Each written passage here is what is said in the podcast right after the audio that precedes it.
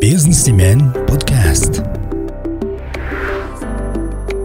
подкастын 72 дахь дугаар эхэлж байна. За өнөөдөр бид дижитал маркетинг болон маркетингийн автоматжуулалтын талаар ярихаар би би дижитал and inbound компани захирал Бацэг Бацэрэг захирлыг ураад байна. За бид бүхэн энэ подкастыг эх 7 хоногийн мэгмар гараг буюу 2 дугаар сарын 9 зохион байгуулах дижитал маркетинг ба маркетингийн автоматжуулалт вебинарыг өгтөн хийж байгаамаа. За та бүхэн бас өмнө нь манай бизнес имэн подкастад Бацэрэг огшоос оролцоод 12-лон 38 дугаар дугаар гэдэг баха. Чатбот болон CRM-ийн ач холбогдлын талаар бүтэн дугаарууд гарсан байгаа. Та бүхэн бас энэ тухай илүү дэлгэрэнгүй ойлголтыг авахыг хүсвэл манай подкастын 12 болон 38 дахь дугааруудыг сонсоод илүү цогц ойлголттой болох боломжтой шүү. За. За, яриага одоо эхлэхээс өмнө яг дижитал маркетинг гэж юу вэ? Маркетингийн автоматжуулалт гэж юу вэ? Ингээд бидний одоо гол чиглээд байгаа юм ихэнхдээ л одоо сошиал болчиход байна шүү дээ тий. Гэтэл тэрнээс гадна вебсайт, имэйл гээд өөр олон сувгууд байна. Тэгээд энэ одоо ойлголтын талаар ингээд тодорхойлолт болон суугууд одоо ямар боломжийг авчирд юм бэ гэдэг талаас нь яриагаа эхлэе гэж бодож байна. За сайн байцгаана уу? Энэ өдрийн минь төргий. За подкаст нэвтрүүлэгт зорж оролцуулж буд та бүхэнд баярлалаа. За дижитал маркетинг гэдэг манаас нэлээд өргөн хүрээтэй ойлголт байгаа. Мэдээж захим технологийн дижитал технологи ашиглаж илүү маркетингээ өргөжтэй болгох гэсэн маркетингийн одоо бүхэл бүтэн том шинжлэх ухаан арга зүй дотроос нэг өөрийн байр суурь улам их хэмжээгээр эзэлж байгаа юм хэсэг байгаа. За яг сайн ярьсанчлан одоо манай Монголын бизнес дунд одоо сошиал медиа сувга сувгийг одоо тэр чигээр нь одоо дижитал мэдээж сошиал медиа дижитал маркетингийн гол чухал сувгуудын нэг байгаа. Гэхдээ зөвхөн нэг л сувг гэдгийг дутуу ойлгож бас явдаг байгаа.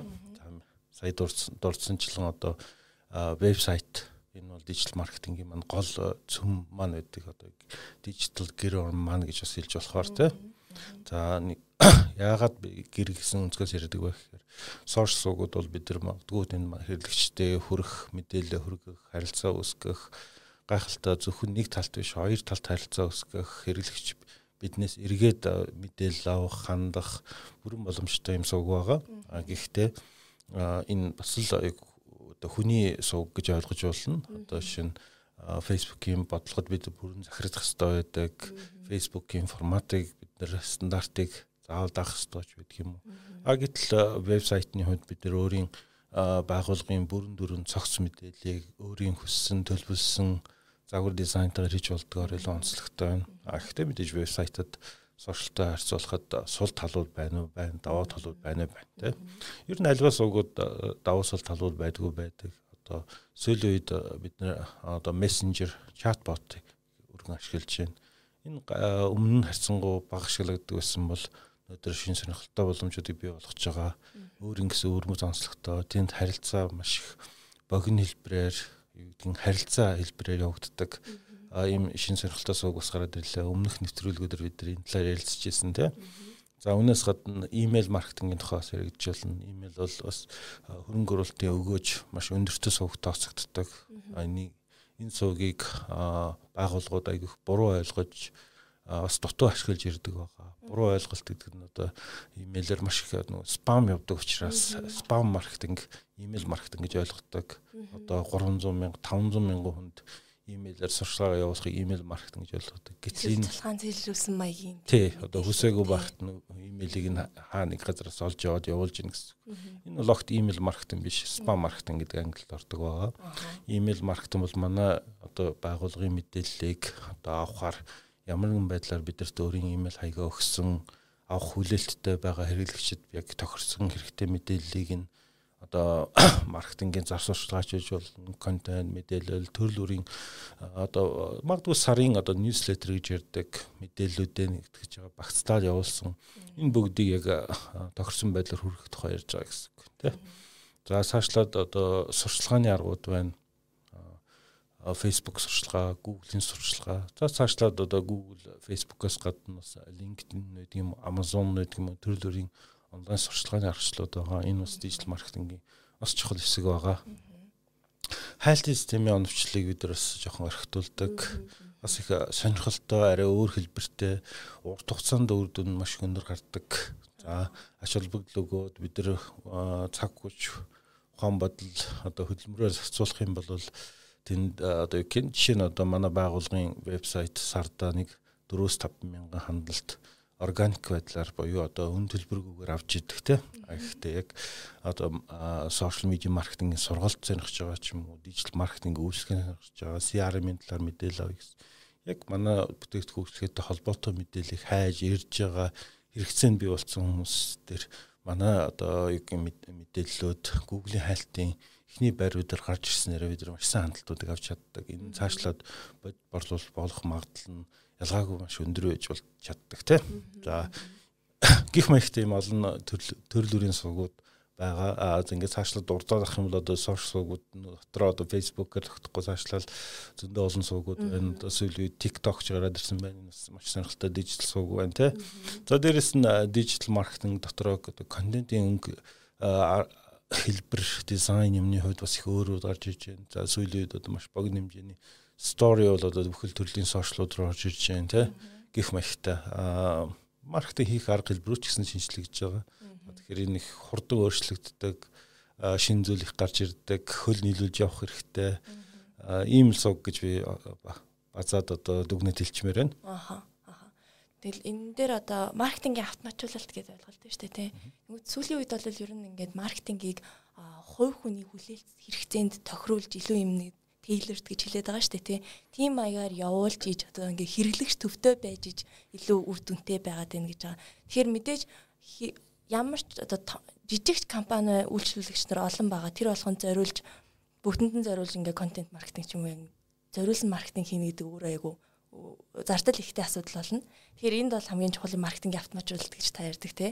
Тэгэхээр маркетингийн автоматжуулалт нь өөрөө яг ямар ач холбогдолтой яа одоо энэ энэс гадна муу энийг хийхийн тулд ягаад одоо дижитал дижитал руу шилжих хэрэгтэй маркетинга дижитал болгох хэрэгтэй юм те одоо таны ярьдаг энэ CRM болон бусад програмуудыг ягаад хэрэглээндээ одоо үйл ажиллагаанд нэвтрүүлэх хэрэгтэй гэдэг талаас нь. За тэгэхээр бид нар дижитал сувгуудыг одоо маркетинд ашиглаж яах гэдэг малти чанал маркетинг бол ямар нэгэн их бага хэмжээгээр бид нар хийж байгаа. Facebook дээр мэдээлэл тавьдгаа тавьдаг, вебсайт байна уу байна. За магадгүй хаяа бид нар имэйл явуулж. SMS явуулдаг гэж болно тий. За гэхдээ энэ бүгдийг яг цогцоор хийж гинүү гэхээр бас учир татгалтай байдаг. Аа хэрэглэгчээ хэн бэ гэдгийг мэдээд тухайн хэрэглэгч бүрийг бид нар мэднэ гэсэн санаа явж байна тий. Тэгээ ямар хэмжээнд мэдэх вэ гэдэг бол бас харьцангуй асуудал тий. Аа тэр хэрэглэгчийг мэдээд тэр хэрэглэгчийг одоо одоо олон сувгуудаар харилцаа уялдаатаагаар одоо маркетингийн магадгүй сашлал борлуул үйлчлэгээний харилцаа үүсгэж чадчихвэл энэ л omni channel маркетинг гэж ойлгох гэсэн үг тийм. Шээ хэрэглэгч юу гэдэг юм манай Facebook-ийн Messenger орж ирээд чатботод одоо одоос одоо манай нэг сургалтын мэдээлэл авлаа гэж үү тийм.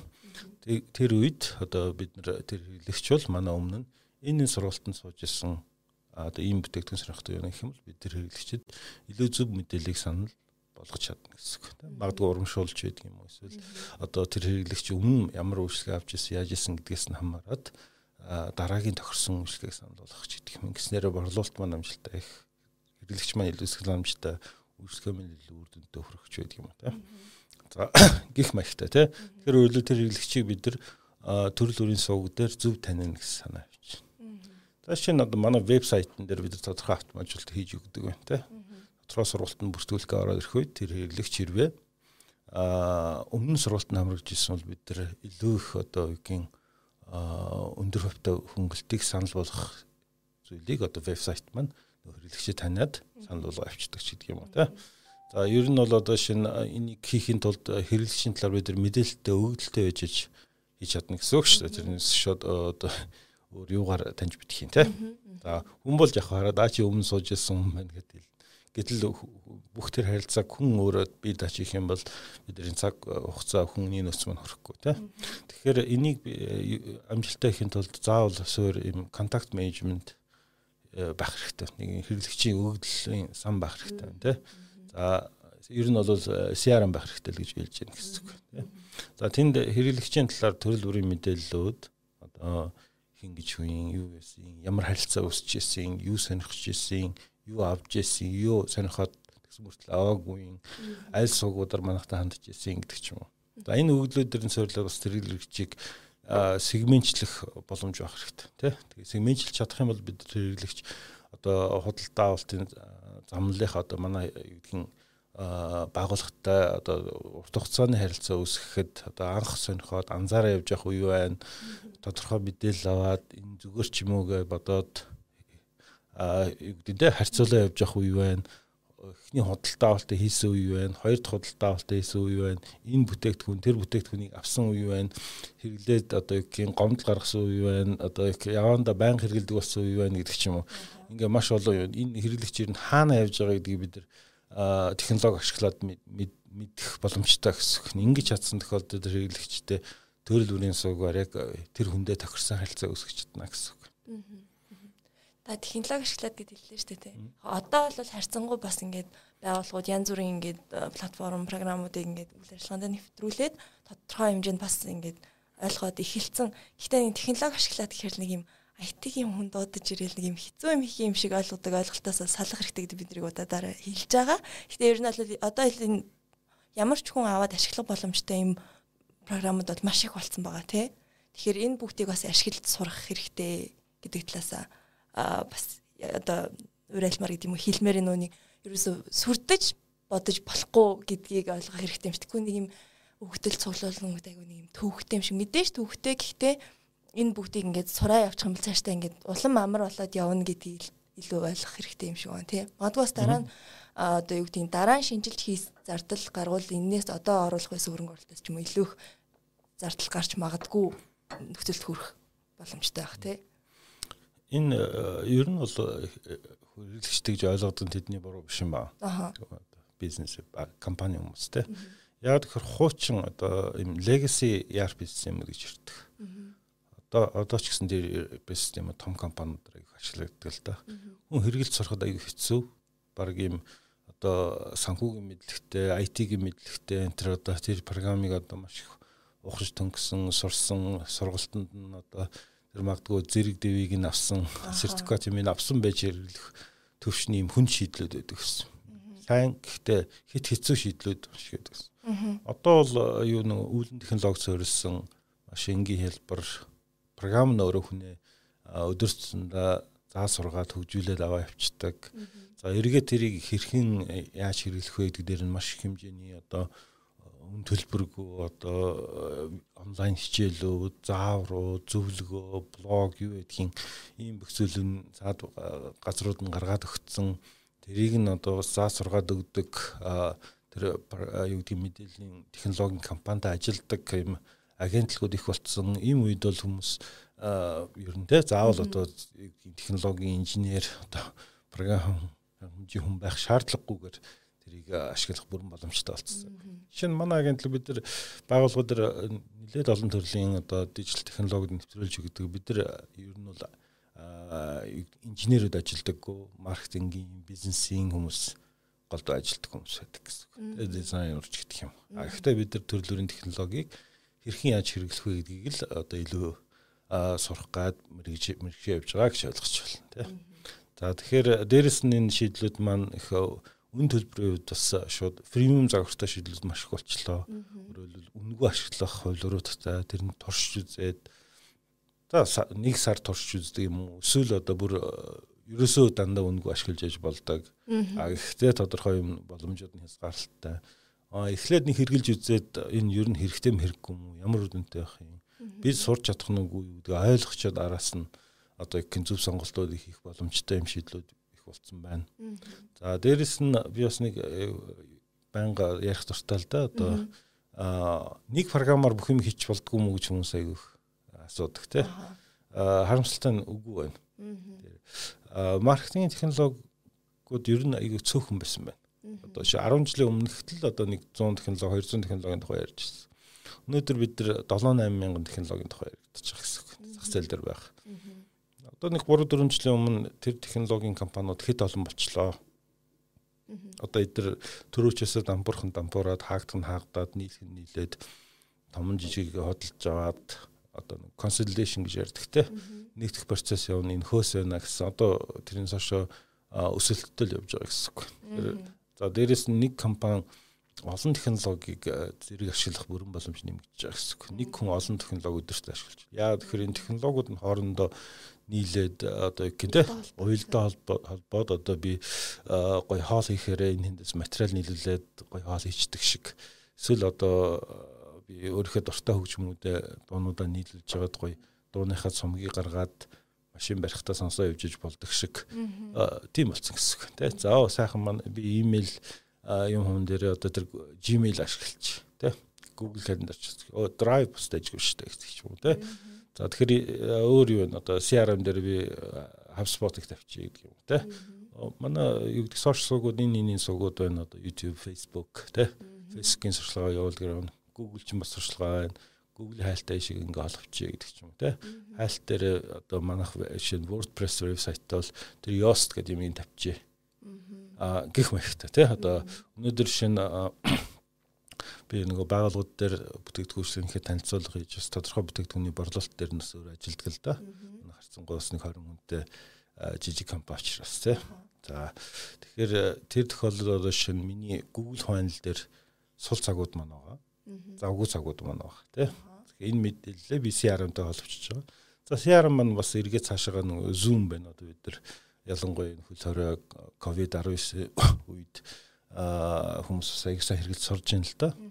За Zoom-ыг би өөрийнхөөс ярамтай оловчиж байна. Тэгэнгүүт хэрэглэгчд бол би магадгүй Gmail-ээрээ өөрийн одоо энд холбоосоор ороод миний файлын сул цагаас цаг тоолдог хуудас байгаа. Иш ороод надаас цаг авчихаа гэхт те.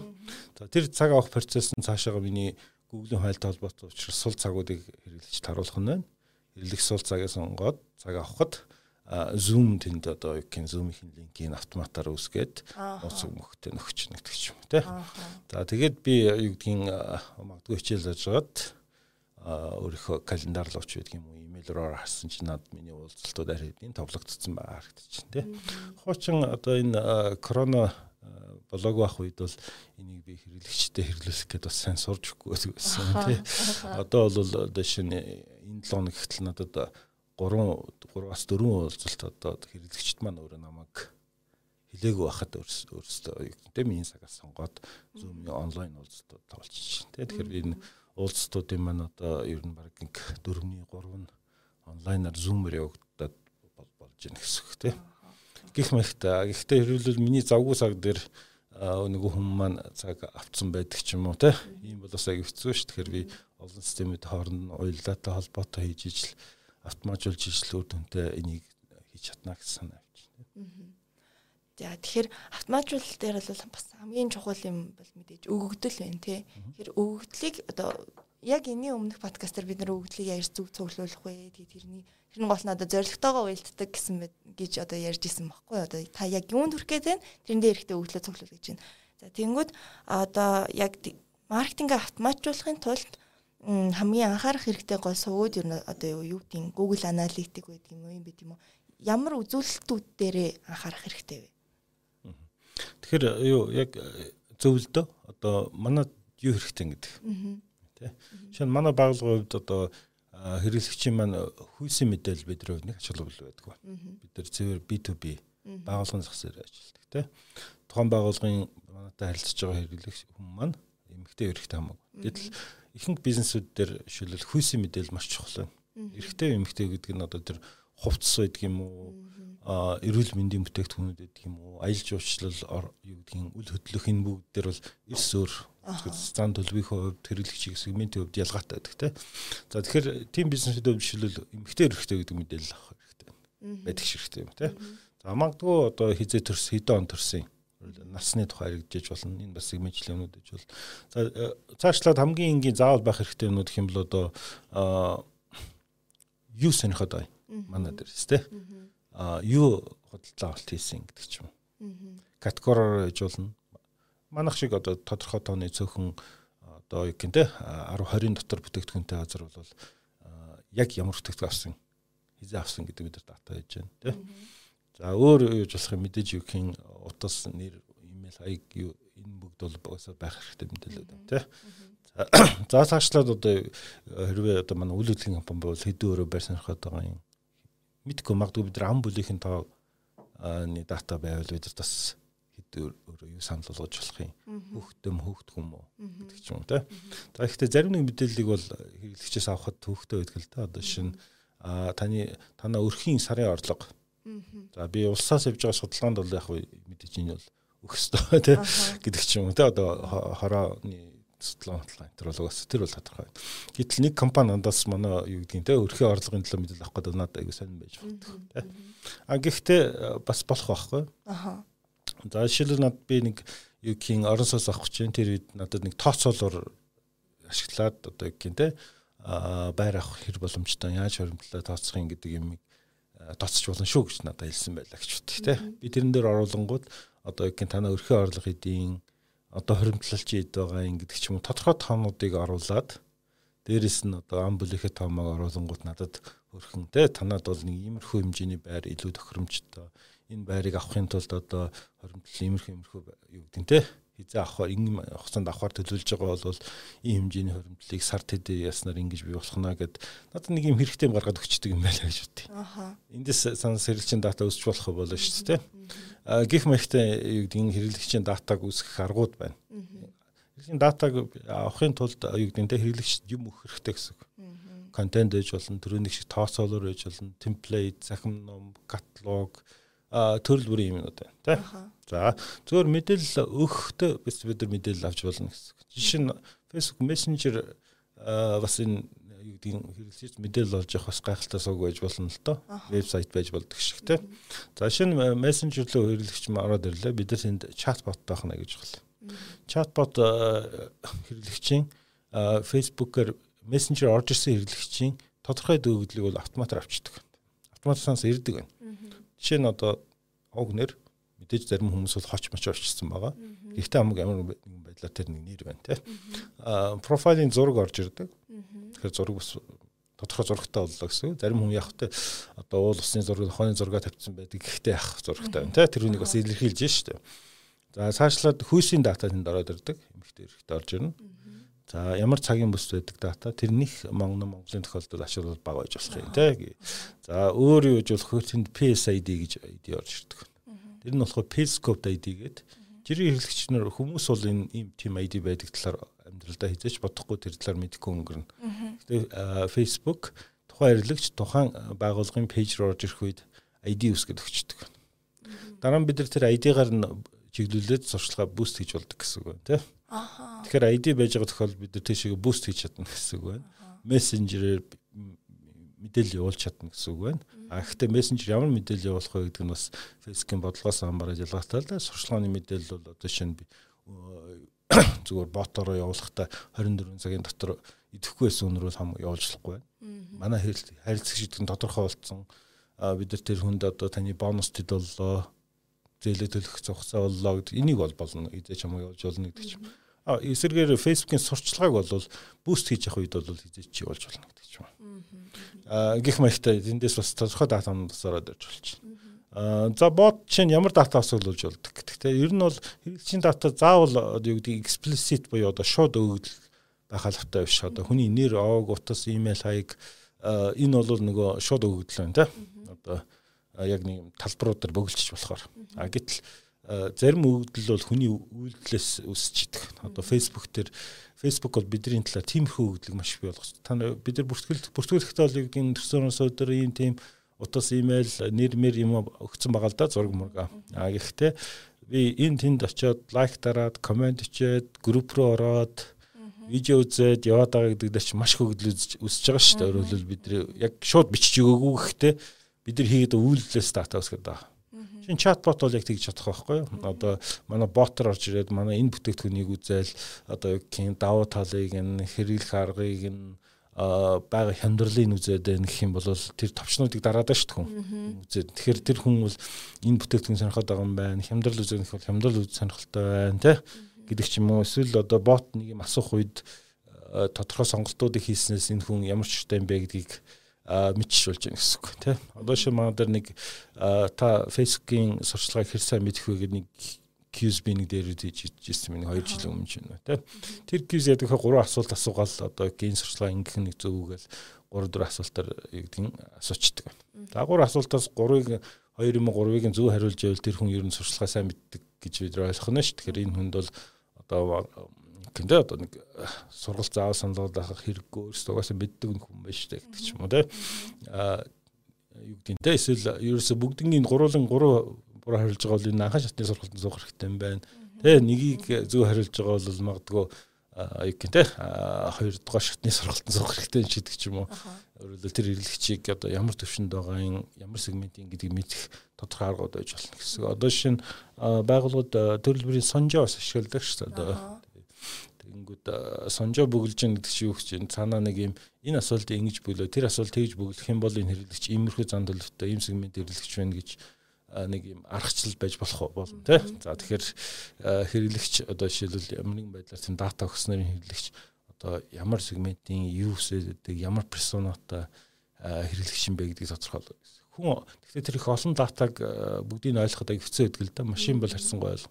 Хүн ойлгохын тулд бид тэрийг ер нь бол персона гэдэг датаар ямар нэгэн байдлаар хувиргах хэрэгтэй байна. За тэгэхээр тэр тэр тохиолдолд энэ ерөнхийдөө бид нар персона гэдэг маань одоо манай зорилт хэрэглэгчийн маань дунд хэрэглэгчдийн маань дунд байдаг юм томхон яг хоорондоо аягүй төсдөг бүлгүүд байгаа. Одоо тэр зан төлөв юм юунаас суулж авдгийн ямар асуудал шийдэх гээд байдгийн гэдэг ч юм уу. Тэгэхээр тэрүүгээр нь бид нар хүмүүс аягүй сайн амархан хүн бол яг тийм юм дүрслэлээр аягүй сайн ойлгодог. Тэгж бас дата өсгөх чадах юм бол гайхалтай сайн байж бас чадна. Тэгээ энэндээ зориулсан сурчлагыг дэлхийд байх нь шүү дээ. Тэгээ одоо контентоо бид нар персонал зориулаад төлөвлөсөн байдаг. Тэ одоо энэ персона манай бүтээгдэхүүний одоо гэх юм те өгж байгаа боломжийг ингэж ойлгох нь байна. Өөртөө толгож байгаа асуудал ингэж ойлгох нь байна. Шийдлээ хайж явах үед нь бид нар ингэж арга замуудын зааж өгнө. А сүүлд нь бол манай бүтээгдэхүүн яагаад тэр хүнд хэрэгтэй яагаад зөв одоо гэх юм худалдаа авалтын шийдвэр байж болох вэ гэдгийг нь ийм сурчлагаар ингэж ойлгуулнаа гэт. Тэнгүү тэр болгон дээр нь жоо үсэг агуулга юу ямар мессеж гээд байгаа гэдэг нь персонагаас амархан нь шүү дээ. Одоо нь би байлаа гэж бодчих те. Одоо би хайцангууд нэг бизнесийн хүн байна. Одоо дээрэс нөгөө жишээлбэл орон сууц судалж авч явахд бол би нөгөө ирээдүйд энэ нөгөө чинь яаж явах нь гэдгийг гэдгийг бодож байна те. Зарвал би алдах бол явах бол хэр өсөх бол зарим хүмүүс бол юу авж байгаа байраа зарах муу яраг гэдэг ч юм уу гэсэн өнцгөөс харж байна шүү дээ а би бизнесийн учраас энэ бол хөрөнгө оруулалт гэж харж байгаа нэ те Тэгээд энэний одоо үн цэн ирээдүйд өсөх нь үү? Байршлын үед яаж вэ? Барьж байгаа компани мөрчтэй байна. Араас нь сөөх нь яаж орж ирэх нь үү? Менежменттэй мэдж байгаа нь концепцээ бодсон байна уу? Тэрийг нь юу гэдгийг хаана хэн гаргасан? Аа магадгүй нэг ер нь жоохон бизнесээс чинь мөнгө ороод ирэнгүүт нь энэ үйл хөдлөх гэдэг чинь их мөнгө олд юм байна гэж хийж байгаа нөхдүүд байна уу? Аль хэдийн хийгээд сурцсан хүмүүс байна уу? Тэгэхээр тэр болгон дээр чи одоо би яг өнөөдөр хараад харсан чи бүгдээрээ л адилхан одоо герман сан техник тавьсан байна. Аха. Зэст бол тэрийг мөнгө дөргөн байж бол яаж хийж байгаа л хийчих дээ. Гэхдээ тэр юмнуудын уялдаа юмнуудыг батсан юм уу? Интерьер дизайн хийн гэдэг ч юм уу. Тэгэхээр би нөө илүү нөгөө бизнесийн хүний өнцөг талаас харах зам төлөвтэй байж болно те. Энэ тохиолдолд бол юу гэдгийг надад ирэх маркетингийн мессеж бол арай өөр өнцөг байх байх хэрэгтэй байна шүү. Миний персонаг одоо жишээлбэл цаад байгуулга мэдчих юм бол те одоо ягаад та энд ирж байгаа нь одоо ирээдүйдээ хөрөнгө оруулалт байж гэдэг юм уу. Ийм үгээс харах юм бол нэрээ эн чи дажгүй хөрөнгө оруулалт юм шүү гэд би харна гэсэн. Тэ а магадгүй одоо юу гэх юм ялангуяа эмэгтэй хүмүүс дунд персона байдаг л та тэр хүн эмэгтэй хүн чинь хүүхдтэй шилбэл маш их ач холбогдол өгнө. Тэгэхээр аюулгүй байдал нь болж гин үү те а сурч өгжих тэр одоо спорт юу гэдгийг те дуулын юмд орох юмнууд нь байна уу а сургууль соёлдоо их ойрхон байна уугүй юу те магадгүй одоо би бол шинэ яаж хийж байгаа тэгэл машинаар авчих дээ гэдэг ч юм уу. Тэгээ өөрөө л явна би хүүхд багт тэгэл өөрөө яваад намайг хин хөрөж мөргөж байдаг байсан. Тэгэхээр айгу тийм жоохон юугаар хайн годож болно шүү дээ. Аа нөгөө эмэгтэй баян магадгүй ээж хүн их саан зовж идэг учраас яг тэр өнцгүүдээ мессежүүдийг авангууд илүү шийдвэр гаргах өндөр өнцг нь өндөр байдаг ч юм уу. Интерьер дизайн ч юм уу тий. Одоо би бол жил а за хэн мэдж байгаа зүгээд хайх нь шүү дээ. Гэхдээ одоо тэр юу гэдгийг нөгөө төвийн холболт нь одоо байгаа мó юм уу? Тэр юу гэдгийг сантагны одоо дэд бүтсэн шийдлүүд нь яаж байгаа юм? Бохор цэвэр одоо гэрч мөч мөч юу гэдгийг те? Ийм өнцгүүдийг бас нөгөө яг энэ талын нөгөө юмнууд ахир төсөл дээр ч гэдэг юм би өмнө төсөл дээр ажиллаж байхад яага аш холбогдолтой байдгийн төр гэдгийг яага тэрэн дээр эрсэл учирдгийг гэдэг юмнуудыг би анзаарсан учраас тэр өнцгүүдээс аявих болгоомжтой гарах нь байна гэдэг юм тийм. Тэгэхээр одоо яг сурчлагаагаа маркетингаа хийхдээ ингэж их анзаарч одоо персона үүсгэж ийм хөвгдөл цуглуулж ийм нарийнаар ингэж явуулж байгаа шиг сурчлагаа явуулсны дараа үр дүнгээ хэмжихдээ бас тэр хэмжээний анхаарлыг хандуулж тэн дээрээсээ дараагийнхаа үйлдэлийг бас төлөвлөж явах нь зөв шиг байна. Манай одоо жишээ нь ямар нэгэн байдлаар юм ерөнхийн нэг юм харт хамгаалан яваад байдаг. За нэг ингээ бүсэлцэн чинь ингэчих шиг боллоо ч юм уу те. Энэ нэг ингэсэн болохоор хүрчих шиг боллоо гэх нэг ингээд байдаг. Гэтэл нөгөө цаан чинь тэр бэлэн ботнууд ажиллаад тэрийг тооцоолж хахад тэрэн дээр ингээд нарийн илүү анализ хийх боломжтой хана тий үр дүнгээ одоо хөрөнгө оруулалтыг өгөөж өч юм уу тий би нэг пост бүсэлчлээ гэхэд энэ хэрэг одоо боломжтой хэрэглэгшийг авчирсан гэд. Тэгэхээр энийг одоо анализ хийж өгдлөө ингэж юугаа үр дүнгээ хэмжих ямар аргууд байдаг вэ? За тэгэхээр энийг бол энэ хэд хэдийн янзын аргуудаар хэмжиж болох юм байна. За жишээ нь сурчлагын дээр бол одоо бүхэл байгууллага хийж болох одоо жишээл физикийн сурчлагыг ярил л да бүгдээр хийдэг учраас тийм Аа мэдээж үг энэ пост одоо хэдийн engagement авсан одоо лайк share comment. Тийм. За энэ бол бас хэдэн хүнд хүрсэн аа хэдэн удаа харагдсан гэдэг ч юм уу одоо impression бол харагдалт нь байна. reach нь одоо хөрөлт нь байна гэдэг ч юм уу те. impression бол одоо reach-ээс илүү өндөр байна. Яг тэгэхээр нэг хүн дээр 2 3 харагдсан байж болно. 5 харагдсан байж болно те. Давталт нийт байна гэдэг юм. Эсвэл одоо манай вебсайт руу хандлт өгж байгаа бол линк дартал нийт байна. Видео бол видео үзэл нийт байна гэдэг ч юм уу. За эсвэл одоо хүмүүс тэрэнд байгаа одоо send message товчын дараад messenger руу орж иж байгаа бол хэдэн яасан гэж. Энэ үзүүлэлт мэдээж чухал. Энэ гэхдээ маркетинг төвшний үзүүлэлтэд байна. Маркетинг төвшин гэдэг маань одоо нөгөө funnel гэж ярьдаг ш бид нар нэг юулаар хоол байдаг. Тэгэхээр маркетинг дээр бол хүмүүс айгүйх олон мэдээлэл авч анзаарч идэг. Борлуулалт руу зөөх орж байна. Худалдаа авал хийж байгаа цаашаа зөөх орж байна. Тэгээ funnel-ын доотлол бол илүү борлуулалт талдаа гэсэн үг. Дээтлэл бол илүү нөгөө маркетинг талдаа. Ялангуяа сурчлага бол ялангуяа их дээгүүр талдаа явдаг ялангуяа видео мэж өгдөг ч юм уу те хүмүүс анзаараа явж байна. Борлуулалт руу орж флог байна. Оо ийм гоё юм байсан юм уу те. За тэгэхээр тэнд хавцаа үр дүн хэмжихэд бол яг ширхгу маркетинг үзүүлэлтүүдээр хэмжих нь чухал байдаг. Эргээд гэхдээ тэр чинь хэзээ цаг тодорхой хугацааны дараа борлуулалт руу орж ирэх магадaltaй байна. Борлуулалт руу орж ирэх бол чухал биш шүү дээ. Манайх зэжиж худалдаа авалт хийдэггүй бол бас л хэцүү байна те. За тэгэхээр би бизнесийн байгуулагч юу ашигын байгууллага гэдэг учраас борлуулалт хийгдэх хэрэгтэй байна те. Тэгэнгүүт борлуулалт руу орж ирэх үед бол худалдаа авалтын өгдөл гэж өгдөл байж болно. Зөв тий. Одоо бас зэрэг ч хүн ийм утасны дугаартай, ийм лаягтай ийм хүн тэдэн сарын тэдний өдөр ийм үнэнтэй бараа модалж авсан. Энэ өгдлийг байгуулгад ямар нэгэн байдлаар бий болгож чадна. Тэ онлайн шоп мофт бол угаасаа цаанасаа юу гэдгийг стимээсээ бий болж байгаа. За өөр юу ч болох юм одоо манайх бонус карта. Тэгээ хүмүүс манай хэрэглэгч нар худалдаа авалт ихээр тэр посын машин дээр бонус карта байнг уншуулдаг.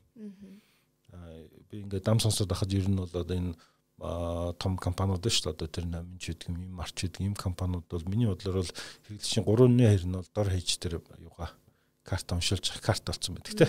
Би ингээд бодох над номингийн картагаа одоо юу point те ч юм уу им мартинч карта байгаа. Би яхтаа бол хэрэг гаргаж заавал тэр гаргаж уншуулдаг. За тэгэхээр нэг юу гэдэг намайг хизээ юу аваад байгааг мэдж байгаа гэсэн үг шүү дээ. компаниуд тий. Тэр датаг э, юу Facebook-т өгж болно л доо. Facebook-т өгөхдөө тэгтээ тэрний кодлсон датаг нөгчт юм ба. Хашиг гэж ярьдаг л да. Одоо ийм алгоритм тодорхой алгоритмаар кодлогдоод тийш очдөг гэсэн үг. А Facebook өөрийнхөө хэрэглэгчийн э, дата кодлцсон байдаг. Кодуудаа тулгаад энэ хэрэглэгч эдний сурчлага үзэж юу гэдгийг Facebook хардаг гэсэн үг. Тэгээд ирэнгүүт одоо юу гэх юм танаа энэ сурчлагаа чинь а ер нь бол 25 хүний нийт одоо 7 сая 800 мянган төгрөгийн худалдаа авалт нөлөөлсөн байж тээ гэж хэлдэг гэсэн үг тийм. Тэгэхээр энэ мэдээж үеийн тэр сурчлагыг зарим харсан хүмүүс хүмүүсийг бид нар тэнд харж чадахгүй болно л доо. Яг гэхээр яг бид нар лөө орж ирээд манай дээр бүртгэлтэй утасны дугаар нь Facebook дээр өөр дугаараар бүртгэлтэй ч юм билүү. Өөр имэйлээр ч юм уу. Өөр имэйлээр ч юм уу. Эсвэл тэр э, хуучин дугаар нь жоо солиогооч байдаг юм. Эсвэл утасны дугаараар ер нь Facebook өгөөг байж болно шүү дээ. За тэгэхээр энэ тодорхой магадлалын тухай асуудал байна. Тэгэхээр утасны гэдэг ийм дугаартай хэрэглэгч юм худалдаж авсан гэдэг датан дээр бол ерөнхийдөө нэг 3.2 магадлалаар нэг 60 70% магадлалаар матч хийж чаддаг, тааруулж чаддаг гэсэн үг байна тийм. Тэгэхээр нэг Монгол хэрэглэгчийн нэг надад жишээ нь 100000 дугаараа бол нэг 6000 100000 утасны дугаараар Facebook дээр хэрэглэгчээ тулгаж үзэх юм бол нэг 6000 гараад ирдэг ч гэдэг юм иймэрхүү юм байдаг. Сурчлагаа хийлэх гэж боддог тий. А имэйл дээр бол 70 80% өсөд ороод ирнэ. А хоёулаа байж явах тохиолдолд магадлал дахиад өсчдөг. Яг гэхээр аль аль нэг нь л хоёулаа юг таарахгүй байж магадлалын тухай ярьж шүү дээ. Тэгэхээр нэг нь нэг нь 20% нөгөөх нь юу гэдэг нь те 30% гэж үзэх юм бол үржир бодохоор ерөнхийдөө 90% магадлал магадлалаар тэр хэрэглэгчийг бид нар тааруулж чаддаг гэсэн. Тэгэхээр энэ сурталчилгаа одоо 50 долларын бүст байна. Эргээд 7.8 сая төгрөгийн худалдаа авалт нөлөөсөн байна. 12 бодч чадсан шүү дээ тий. Зардал ямар гаргасан, ямар борлуулалт нөлөөсөн гэдэг ч юм уу тий. За эсэргээр тэгсэн чинь нэг 100 долларын сурталчилгаа байна. А 250 мянган төгрөгийн борлуулалт нөлөөлж. За тэр бол ерөөсөө маш ашиггүй юу байсан байна тий. Хэмтгүүд гэхдээ брендинг хийсэн байж магадгүй л тий. Тэрийг юу өсөхгүй. Тэгээд сурчлага бол юу гэдгийг борлуулалт дээр бол саандалдахгүй байна гэсэн үг. А ихтэй бас зарим асуулт байж болно шүү дээ. Одоо яа манай бараг хүн гээд сурчлагыг харчаад тэр дор нь авчдаггүй бүтээгдэхүүн. Одоо манайх одоо экскаватор зардаг тий. За одоо хоол хүнс юу гэдгийг эрүүл мэнд энэ тал хос центрийг бол хүн ингээл авна шүү дээ. Гэтэл экскаваторыг чи магадгүй би мэдээлэл авч явж байгаа дараа юу гэдгийг те 100 ажил эхлэхээр авдаг ч юм уу манай төсөл эхлэхээр авна гэж. Гэхдээ хандлтаар нь бас авч болно. Өөрөлдөл нөгөө сэжим өсөх гэж. Тэгтээ лид өсөх тал дээр. Манайх руу хандаж байгаа хүмүүсийн дата өгөх нь шүү дээ. Ийм утсын дугаартай манайх руу хандсан. Тийм утсын дугаартай хүн манайх руу хандсан. Хандлт гэдгийг ер нь уцаар ирсэн байж болно. мессенжер орж мэдээлэл авсан байж болох юм манай одоо каталог брошюрыг тач авсан байж болохын төрөл манайх яваад орсон ирсэн байж болно шүү дээ. Тэгээ нэрийн утсаа өглөөсөн ч юм уу юм байлц тий. Манай байгууллагын дугаар руу хүн уцаар залгасан байж болох бас болно тий. Тэгэхээр энэ хүмүүсийн мэдээллийг хэрвээ утас имэйл хаягууд нь ямар нэгэн байдлаар байгаа бол бид нар тэр хүнд юу Facebook руу тэр датаг кодлож орчиж чадна гэсэн. Энэ тохиолдолд бас ялгаагүй өөрөөр манай сурчлагын маань яг борлуулалт дээр хэр хэмжээний хандлт орж иж байгаа гэсэн. Өөрөөр борлуулалтын хандлтуудаа бид нар юу гэдэг те тулгаж үзнэ гэсэн үг шүү. Тэгэхээр энэ бүст борлуулалт дээр одоо юу гэх юм те 100 хандлт авсан. Энэ нь бол тэдэн хандлт авсан гэж харна гэсэн. Бас байж болохоор байна те. За тэгэхээр одоо та яг лид гэж сэжим гэд хэллээ те. Та одоо дөрөв хэлчихлээ. Энэ удаагийн яг вебинараа бизнесийн сургалтаар таны заах хичээл дээр та яг юу юуг онцлох онцолж яг юуны талаар илүү нарийн ярих вэ гэдгийг нь бас хүмүүс сонирхож байгаа. За тэгэхээр энэ донд өөрөлдөл хэрэглэгчийн мэдээлэл дата байх хэрэгтэй. Тэгэхээр хэрэглэгчийн мэдээлэл датаг бий болгох тэр магадгүй манай боломжит худалдаа өгч мэдэх. Би Монгол улсын 3.1 сая хүн бүх нийгмийн дата суглуулах гэгүй шүү дээ. Чи Монгол улсын хийдэг ажил. Манай хэрэглэгч боломжит худалдаа өгчийн дата өссөн гэсэн. Тэ. Мэдээж аль хэдийн манайхаас судалдаа авсан харилцагын датаг бид яаж хийж байгаа л өсгдөг. Excel мэсэл дээр очиж байгаа юм те. А эсвэргээр манайхыг сонирхож байгаа хүмүүсийн датаг үүсгэх хэрэгтэй байна. Манай бүтээгдэхүүн сонирхож байгаа. Тэ ямар нэгэн байдлаар сонирхлоо. Тэрийг сэжим гэж ярьдаг байна. Одоо худалдаа авалт авахчийн одоо боломжит худалдаа авахчийн сэжим гэж лид гэж англиар тэ. А сэжим үүсгэх буюу тэр lead generation гэдэг ойлголт дижитал маркетинг дотор маш чухал ойлголт гэдэг. Олон би чанартай одоо сэжим үүсгэж чадах тусмал манай борлуулалт руу амжилттай болно гэсэн. Тэгэхээр сэжим үүсэх процессыг тэр ажлыг бол маркетинг хийдэг байна. Цаашаа нь юу гэж болох вэ? Манай одоо хувцсны компани байлгачд. Манай хавар ном зуны одоо каталогийг хүмүүс даунлоод хийгээд татаад авсан байж болох уу бол тий. Тэр чинь манай авч худалдаа авалт хийж магадгүй юу? Магадгүй тий. За одоо манай дээр чинь нэг юм CRM анхны нэвтрүүлс зориулсан цахим ном бас юу гэдгийг дижитал маркетингийн трендүүд гэх цахим номууд энэ төр. Тэрийг татж авч байгаа хүмүүс манай лид буюу одоо сэжин байдаг гэсэн үг. Өөрөөр хэлбэл одоо CRM яаж нэвтрүүлэх талаар захим номд очилж байгаа CRM-ийн сургалтын сууж болно, үйлчлэг авч болно тий. Аа тэр таг одоо юу гэх тэр огт хамаагүй хүн бол авах магадлал маш багтаа гэсэн. Гэх мэхтэй тий. За өөр юу ч болох юм. Аа манай мессенжер руу орж ирээ тодорхой мэдээлэлд аваад байгаа. Аа эсвэл одоо юу гэх юм манай брошюр каталогийг татж авсан үнгүй зөвлөгөө авсан хүмүүс байж болно. Тэ одоо манай зүгээр юу гэдэг бид нар үнгүй тийм онлайн вебинар, онлайн сургалт юмнууд хийсэн байж болно. Тэр нь бүртгүүлсэн хүмүүс бас манай юу гэдэг тэ боломжтой талдаа өгч байж болно. За одоо технологийн компаниуд одоо програм хэмжээний компаниуд би ингээд нэг программыг турш үзмэр санагдангууд үнгүй бүртгүүлээ ашигладаг. Тэр мөнгө төлөөгүй шүү дээ. А тэр бол тэдний хувьд бол эдний хувьд бол лид буюу одоо боломж тодолдоо авч нэгдэг. Бүртгүүлсэн байна шүү. Тэр програмыг үзээд шүү дээ. Тэгэхээр юу гэдэг нь тэр демо үзүүлэх, trial үүсгэх энэ бол бас ялах. Машины компаниуд тусаадаг шүү дээ. Одоо манай машиныг одоо туршилтын жолоодлого хийгээрэй. Энд чинь бас юу гэдгийг лид үүсгэх бас нэг арга гэсэн үг байна тий. Тэгэхээр эцээ эцэс бидэрт айгүйх олон тийм лид үүсгэх аргууд байдаг. Хурал семинар хийж идэг тий. Тэнгүүд хүмүүс ирээд жижиг юм гоё юм шилэн сам дотор нэрийн уцад аяг явчихдаг. Энэ лид үүсчихэл гэсэн үг байхгүй. За тэгэхээр тэр хэрэглэгчийн датануудыг бид нар аюу сан үсгэж цуглуулж явах хэрэгтэй байна. Энэ бол аргууд нь янз янз өөр байна те. Нэрийн уцуудыг бол би сканж байгаа ч юм оруулах нь байна. За юу гэдгийг утас утас байна те. Манай байгууллага руу яриад байгаа хүмүүс бас боломжтой авч мөн шүү дээ. Тэр нь тэр тохиолдолд бол би шинэ одоо колпро ч юм уу те байгууллагын дугаараа яадаг шийдлээ. Тэрнээсээ бид нар датагаа авчна гэдэг ч юм уу. Би ер нь Android утсаас хүртэл юу дотор програм суулгаж байгаад орж гарч байгаа дуудлагууд авчиж болно. Гэхдээ энэ тохиолдолд миний хувийн яриа биш зүгээр ажлын дугаар байх хэрэгтэй гэдэг ч юм уу тий. За өөр юу гэдгийг түрүүний шиг вебсайтанд ч юм бөглөдөг ч юм уу. Манай мессенжераар чандангууд бот тасаж байгаа мэдээлэл авчдаг ч байдаг юм уу. Гих махтай ийм маягаар лидэд үүсгэн гэсэн. За ингээд юм үүсгээд үүсгээл орхиод иж болохгүй байна.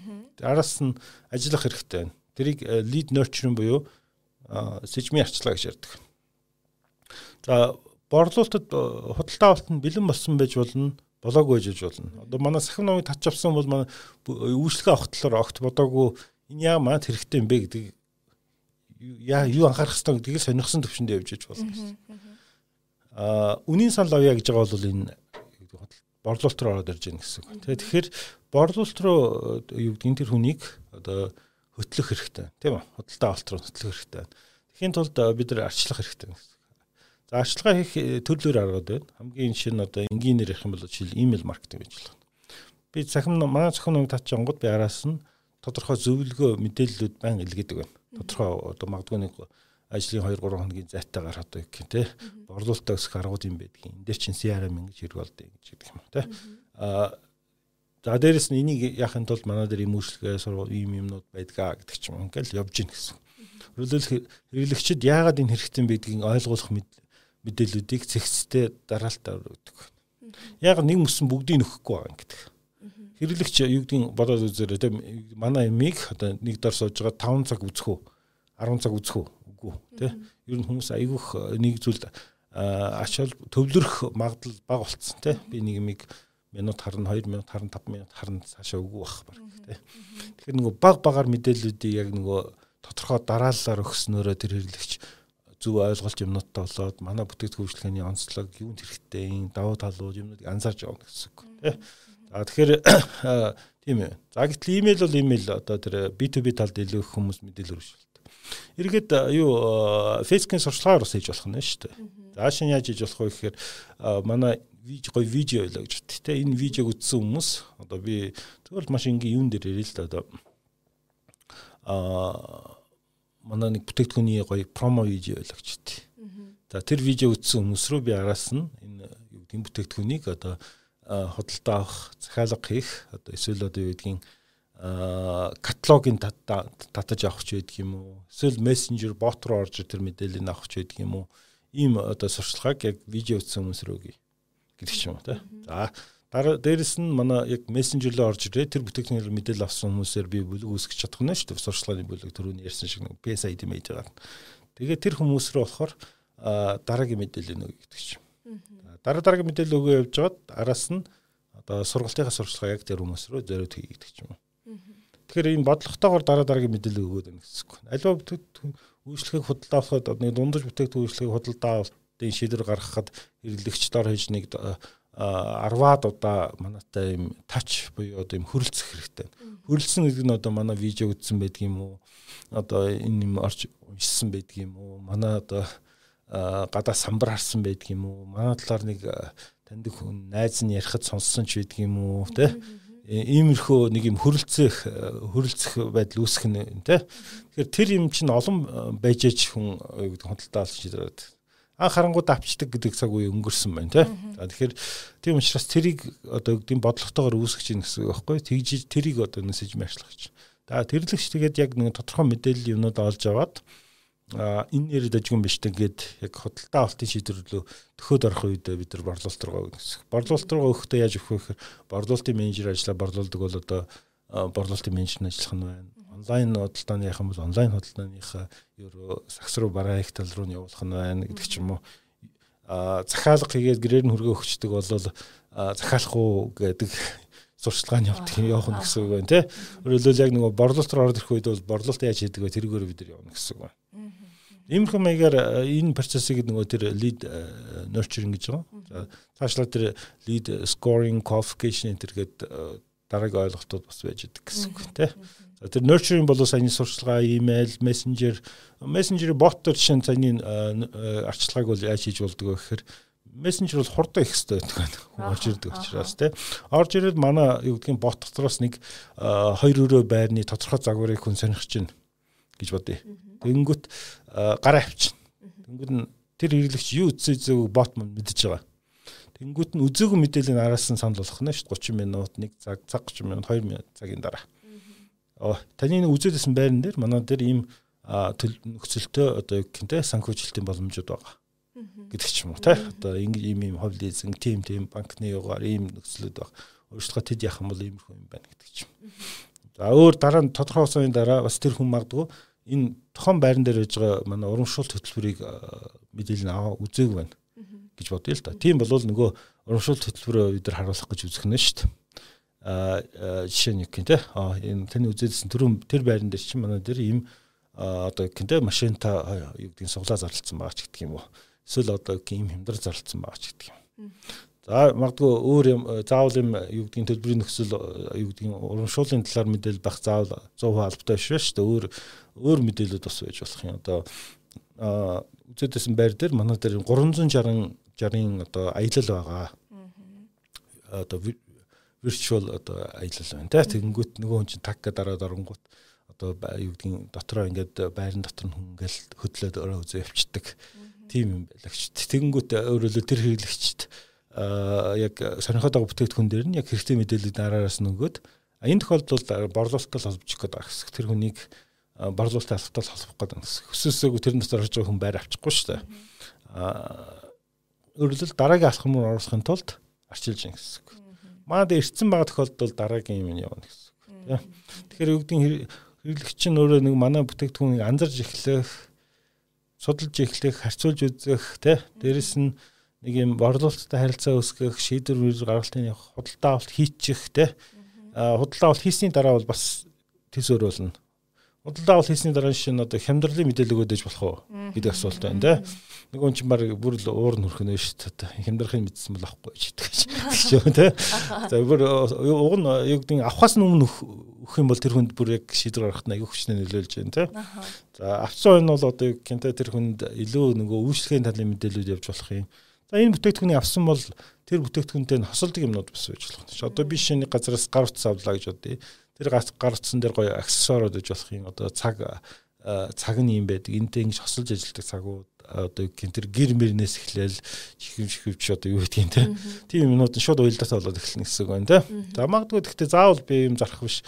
Үйлчлэгээ сайжруулах зорилгоор надад одоо гин энэ төхөөрөмж ашиглаад юу хийж болдгийг одоо би нэг гоё юу гэдгийг те гүйлтийн зам авцсан байлаа гэж бодох юм бол тэр гүйлтийн замын програмуудаа хэрхэн удирддаг те одоо янз бүрийн юм төрөл бүрийн одоо өөх мөх шатах програмууд байсан байлаа гэж бодъё л хэрхэн ашиглалаа над гоё видео заавар маавар өгөх юм бол би эсвэл хамжтай байдаг ч гэдэг юм уу те. Гих махтай. Дээрэс нь одоо тэр нэг юм хятнаад байдаг бол за за хятан жилээд энэ яах ч юм баг ингээд би яг Гэтэл нөгөө хятнаад байгаа тохиолдолд одоо гин тосолд юм а тосын ингээ захаад авчулна мэдээлэх юм дараагийн борлуулалт ороод ирж болж байгаа гэдэг ч юм уу тий.